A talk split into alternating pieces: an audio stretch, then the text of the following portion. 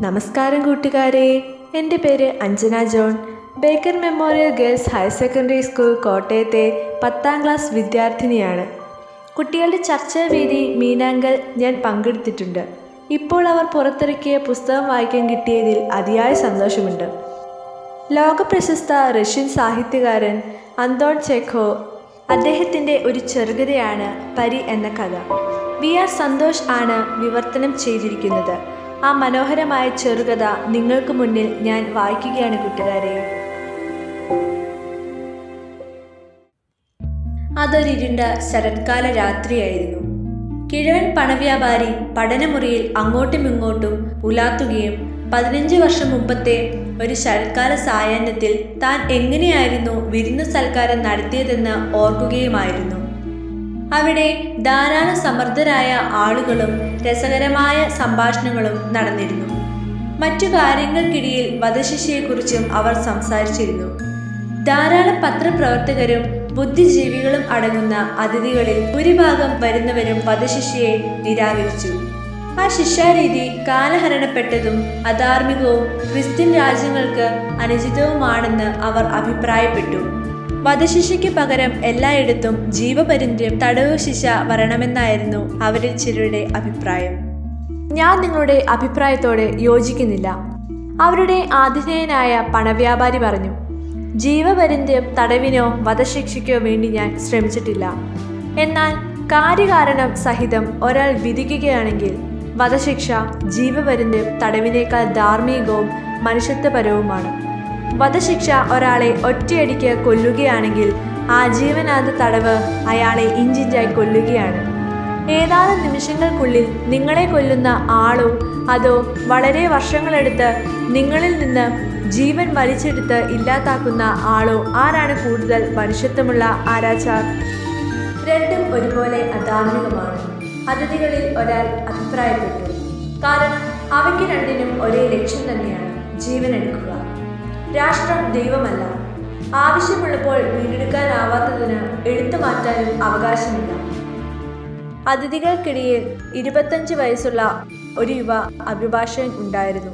അവനോട് അഭിപ്രായം ചോദിച്ചപ്പോൾ അവൻ പറഞ്ഞു വധശിക്ഷയും ജീവപര്യന്തവും ഒരുപോലെ അധാർമികമാണെങ്കിലും വധശിക്ഷയ്ക്കും ജീവപര്യന്തം തടവ് ശിക്ഷയ്ക്കും ഇടയിൽ ഏതെങ്കിലും ഒന്ന് തിരഞ്ഞെടുക്കേണ്ടി വന്നാൽ ഞാൻ തീർച്ചയായും രണ്ടാമത്തെ തിരഞ്ഞെടുക്കും.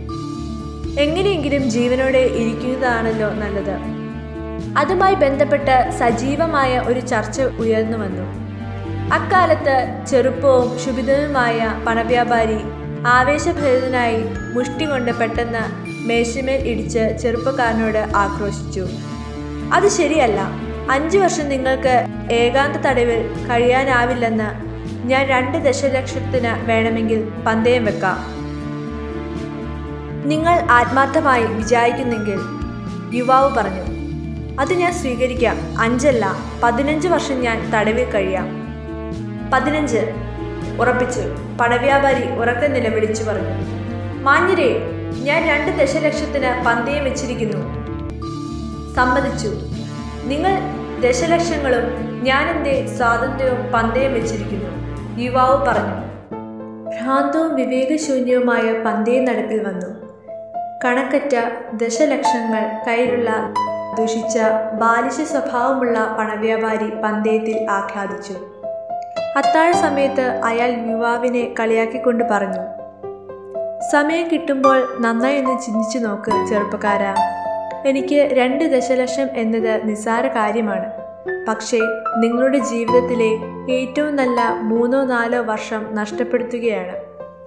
നിങ്ങൾക്ക് അതിലധികം പിടിച്ചു നിൽക്കാനാവാത്തത് കൊണ്ടാണ് ഞാൻ മൂന്നോ നാലോ എന്ന് പറഞ്ഞത്. അസന്തുഷ്ടനായ മനുഷ്യ സ്വമേധയാലുള്ള തടവ് നിർബന്ധിത തടവിനേക്കാൾ ബുദ്ധിമുട്ടേറിയ കാര്യമാണെന്നത് മറക്കുകയും അരുത്. ഏത് നിമിഷവും അതിൽ നിന്ന് പുറത്തു കടക്കാൻ നിങ്ങൾക്ക് അവകാശമുണ്ടെന്ന ചിന്ത ജയിലിലെ നിങ്ങളുടെ നിലനിൽപ്പിനെ പൂർണമായും വിഷമിപ്പിലാക്കും. ഇക്കാര്യത്തിൽ നിങ്ങളോട് എനിക്ക് സഹതാപമുണ്ട്. ഇപ്പോൾ ഇതെല്ലാം ഓർത്തുകൊണ്ട് പണവ്യാപാരി അങ്ങോട്ടും ഇങ്ങോട്ടും നടന്ന് സ്വയം ചോദിച്ചു ആ പന്തയത്തിന്റെ ഉദ്ദേശം എന്താണ്? ആ മനുഷ്യൻ ജീവിതത്തിൽ നിന്ന് പതിനഞ്ച് വർഷം നഷ്ടപ്പെടുത്തിയത് കൊണ്ടും ഞാൻ രണ്ട് ദശലക്ഷം വലിച്ചെറിഞ്ഞത് കൊണ്ടും എന്താണ് ഗുണം? അതുകൊണ്ട് വധശിക്ഷ ജീവപര്യന്തം തടവിനേക്കാൾ മികച്ചതെന്നോ മോശമെന്നോ തെളിയിക്കാൻ പറ്റുമോ? ഇല്ലേ ഇല്ല. അതെല്ലാം ബുദ്ധിശൂന്യവും നിരർത്ഥകവും ആയിരുന്നു. എന്റെ ഭാഗത്തു നിന്നുള്ളത് അമിത ലാളനക്കാരന്റെ മനഃച്ചാഞ്ചല്യമായിരുന്നു അവന്റെ ഭാഗത്തു നിന്നുള്ളത് പണത്തോടുള്ള അത്യാർത്ഥിയും. അന്ന് വൈകുന്നേരം തുടർന്ന് എന്താണ് സംഭവിച്ചതെന്ന് അയാൾ ഓർത്തു നോക്കി. പണവ്യാപാരിയുടെ ഉദ്യാനഗ്രഹങ്ങളിലൊന്നിൽ കർക്കശമായ മേൽനോട്ടത്തിൽ യുവാവ് വർഷങ്ങളോളം നീളുന്ന തടവിൽ കഴിയാമെന്ന് തീരുമാനിച്ചു. പതിനഞ്ച് വർഷത്തേക്ക് ഉദ്യാനഗ്രഹത്തിന്റെ ഉമ്മറപ്പടി കടക്കാനോ മനുഷ്യരെ കാണാനോ മനുഷ്യ ശബ്ദം കേൾക്കാനോ കത്തുകളും പത്രങ്ങളും സ്വീകരിക്കാനോ സ്വാതന്ത്ര്യമില്ലെന്ന കാര്യം അവൻ സമ്മതിച്ചു. അവന് ഒരു സംഗീതോപകരണവും പുസ്തകങ്ങളും അനുവദിച്ചു കൊടുത്തു. കത്തുകൾ എഴുതാനും വീഞ്ഞു കുടിക്കാനും പുകവലിക്കാനുമുള്ള അനുവാദം നൽകി. കരാറിലെ നിബന്ധന പ്രകാരം പുറം ലോകവുമായി അവനുണ്ടായിരുന്ന ഒരേയൊരു ബന്ധം അതിനുവേണ്ടി മാത്രമുണ്ടാക്കിയ ഒരു കൊച്ചു ജനാലയായിരുന്നു. പുസ്തകങ്ങൾ സംഗീതം വീഞ്ഞ് അങ്ങനെ അവൻ ആഗ്രഹിക്കുന്നതെന്നും വ്യവസ്ഥ പ്രകാരം എഴുതി കൊടുത്താൽ ഏതളവിലും ലഭ്യമാക്കുമായിരുന്നു. പക്ഷേ അവ ജനലിലൂടെ മാത്രമേ സ്വീകരിക്കാൻ ആകുമായിരുന്നുള്ളൂ.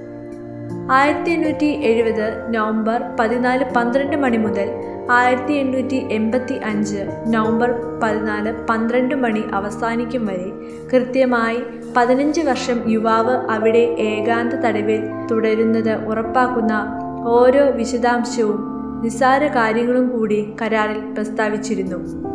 കാലാവധി തീരുന്നതിന് രണ്ട് നിമിഷം മുമ്പ് ഈ നിബന്ധനകൾ ലംഘിക്കാനുള്ള ചെറിയ ശ്രമം പോലും അവന്റെ ഭാഗത്തു നിന്നുണ്ടായാൽ രണ്ട് ദശലക്ഷം രൂപ നൽകാനുള്ള കരാറിൽ നിന്ന് പണവ്യാപാരി മുക്തനാകും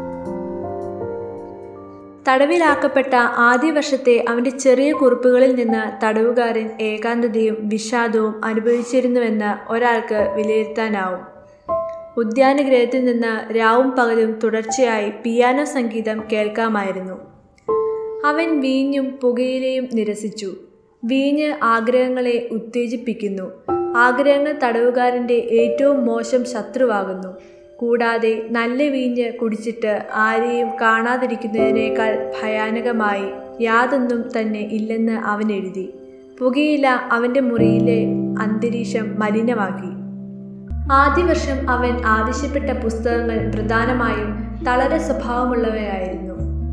സങ്കീർണമായ പ്രണയം വിഷയമായ നോവലുകളും ഉദ്വേഗജനകവും വിസ്മയകരവുമായ കഥകളും മറ്റും.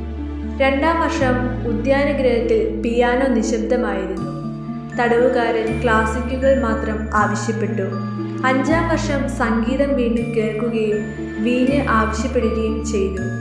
ആ വർഷം മുഴുവൻ സമയവും അവൻ തിന്നുകയും കുടിക്കുകയും കിടക്കയിൽ കിടക്കുകയും ഇടയ്ക്കിടെ കോട്ടുവായിടുകയും ദേഷ്യത്തോടെ സ്വയം സംസാരിക്കുകയും മാത്രമായിരുന്നു ചെയ്തിരുന്നതെന്ന് ജനലിലൂടെ അവനെ നിരീക്ഷിച്ചവർ പറഞ്ഞു. അവൻ പുസ്തകങ്ങൾ വായിച്ചതേയില്ല. രാത്രിയിൽ ചിലപ്പോൾ എഴുതാനിരിക്കും. മണിക്കൂറുകളോളം അവൻ എങ്ങനെ എഴുതും? രാവിലെ എഴുതിയതെല്ലാം കീറിക്കളയും. ഒന്നിലധികം തവണ അവൻ കരയുന്നതും കേട്ടിരുന്നു. ആറാം വർഷത്തിന്റെ രണ്ടാം പകുതിയിൽ തടവുകാരൻ ഭാഷകളും തത്വചിന്തയും ചരിത്രവും തീക്ഷ്ണമായി പഠിക്കാൻ തുടങ്ങി. അവൻ ഇത്തരം പഠനങ്ങളിലേക്ക് ആകാംക്ഷയോടെ കടന്നതിനാൽ ഓർഡർ ചെയ്ത പുസ്തകങ്ങൾ ലഭിക്കാൻ വേണ്ടി പണവ്യാപാരിക്ക് ഏറെ ബുദ്ധിമുട്ടേണ്ടി വന്നു. അവന്റെ അഭ്യർത്ഥന പ്രകാരം നാല് വർഷത്തിനിടയിൽ അറുന്നൂറോളം ബാല്യങ്ങൾ വാങ്ങിക്കൂട്ടി. ഈ കാലയളവിലാണ് തടവുകാരിൽ നിന്ന് പണവ്യാപാരിക്ക് ഇനി പറയുന്ന കത്ത് ലഭിച്ചത്. പ്രിയപ്പെട്ട തടവറ സൂക്ഷിപ്പുകാരാ ഈ വരികൾ ഞാൻ നിങ്ങൾക്ക് ആറ് ഭാഷകളിൽ എഴുതുന്നു. ആ ഭാഷകൾ അറിയാവുന്നവർക്ക് അവ കാട്ടിക്കൊടുക്കുക.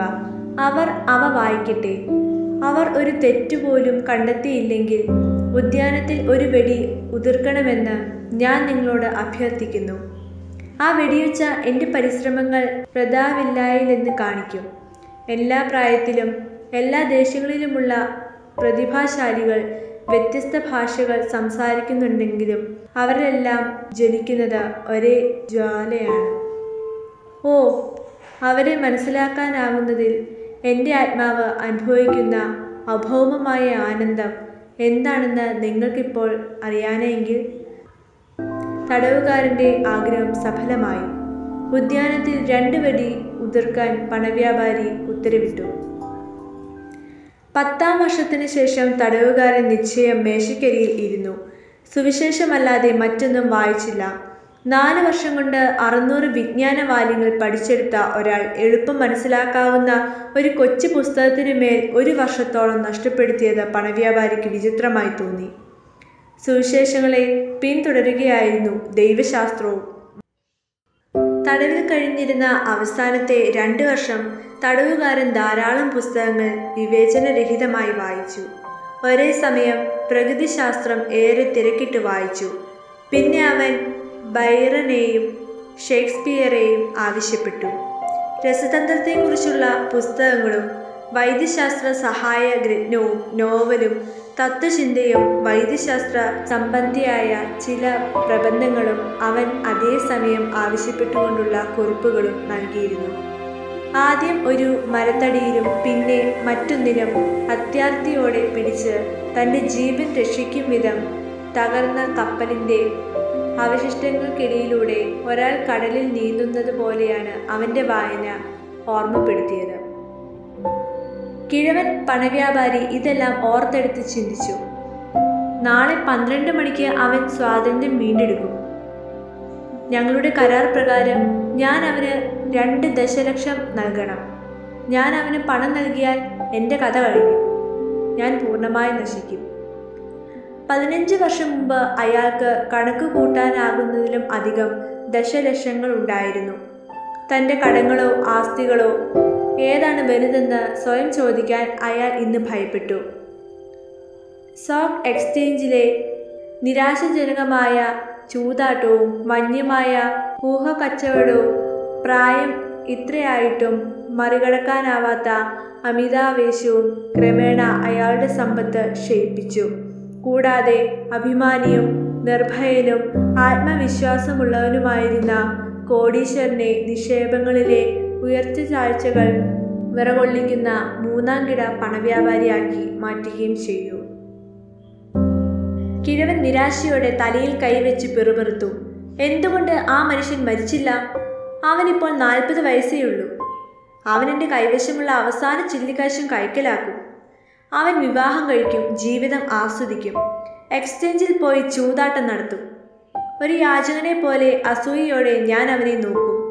എല്ലാ ദിവസവും ഒരേ വാക്ക് അവനിൽ നിന്ന് കേൾക്കേണ്ടിയും വരും. എന്റെ ജീവിതത്തിലെ സന്തോഷത്തിന് ഞാൻ നിങ്ങളോട് കടംപെട്ടിരിക്കുന്നു. ഞാൻ നിങ്ങളെ സഹായിക്കട്ടെ? ഇല്ല ഇത് താങ്ങാനാവുന്നതിനും അധികമാണ്. പാപ്പരത്വത്തിൽ നിന്ന് അപമാനത്തിൽ നിന്ന് രക്ഷപ്പെടാനുള്ള ഒരേയൊരു മാർഗം ആ മനുഷ്യന്റെ മരണമാണ്. മണി മൂന്നടിച്ചത് പണവ്യാപാരി ശ്രദ്ധിച്ചു. വീട്ടിലുള്ളവരെല്ലാം ഉറങ്ങുകയായിരുന്നു. തണുത്തുറഞ്ഞ മരങ്ങളുടെ മർമ്മരമല്ലാതെ മറ്റൊന്നും കേൾക്കാനുണ്ടായിരുന്നില്ല. ശബ്ദമുണ്ടാക്കാതിരിക്കാൻ ശ്രമിച്ച് അയാൾ പതിനഞ്ച് വർഷമായി തുറക്കാത്ത വാതിലിന്റെ താക്കോൽ തീ പിടിക്കാത്ത ഇരുമ്പ് പെട്ടിയിൽ നിന്നെടുത്ത് ഓവർ കോട്ടുമിട്ട് വീടിന് പുറത്തേക്ക് പോയി.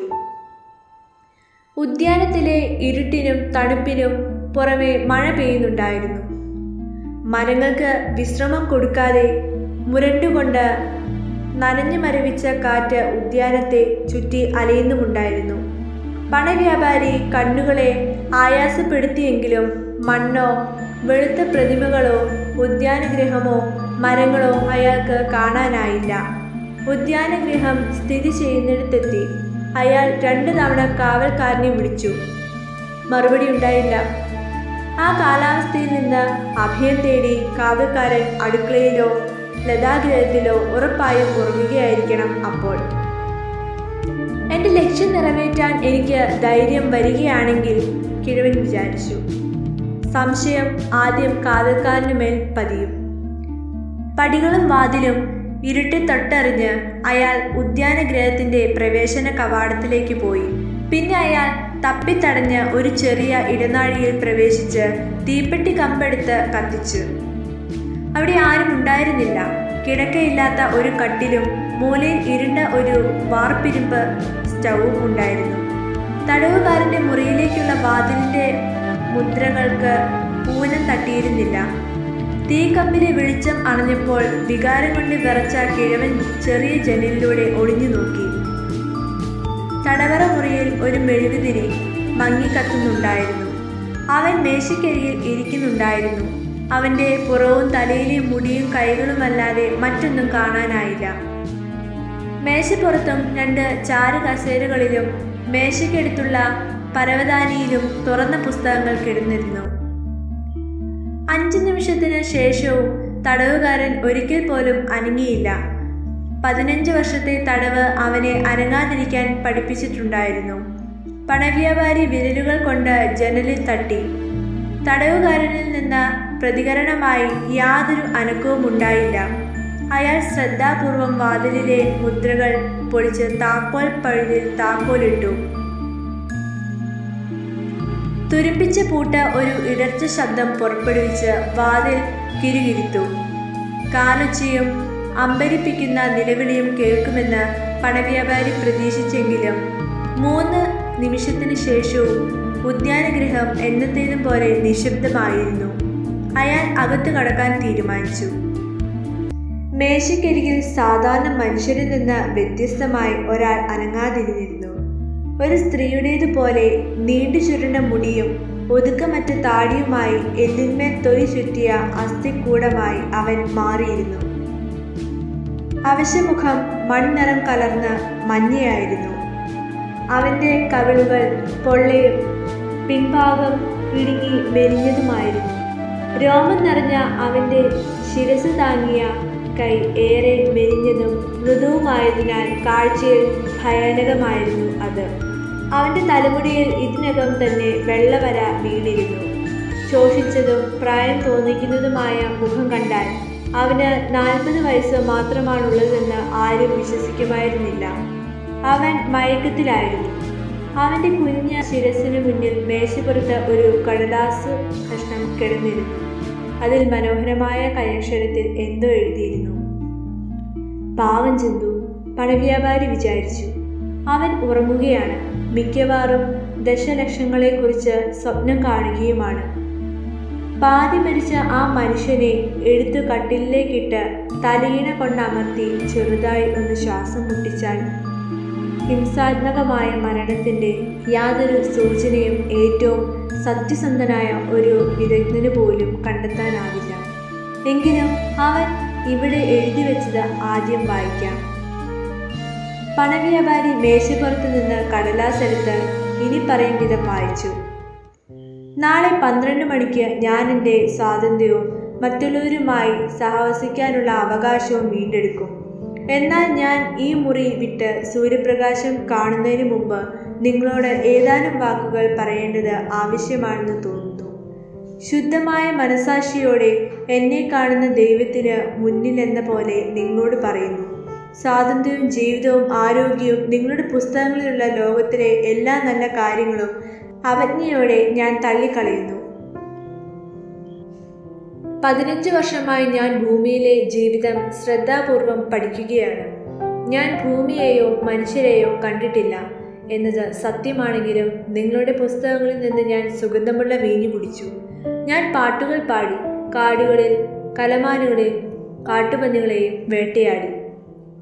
സ്ത്രീകളെ പ്രണയിച്ചു. നിങ്ങളുടെ കവിതകളുടെയും പ്രതിഭാശാലികളുടെയും മാന്ത്രികതയാൽ സൃഷ്ടിക്കപ്പെട്ട മേഘങ്ങളെ പോലെയുള്ള സ്വർഗീയ സൗന്ദര്യങ്ങൾ രാത്രിയിൽ എന്നെ സന്ദർശിച്ച് തലച്ചോറിനെ ചുഴലിക്കാറ്റിലാക്കുന്ന അത്ഭുതകരമായ കഥകൾ എന്റെ ചെവിയിൽ മന്ത്രിച്ചിട്ടുണ്ട്.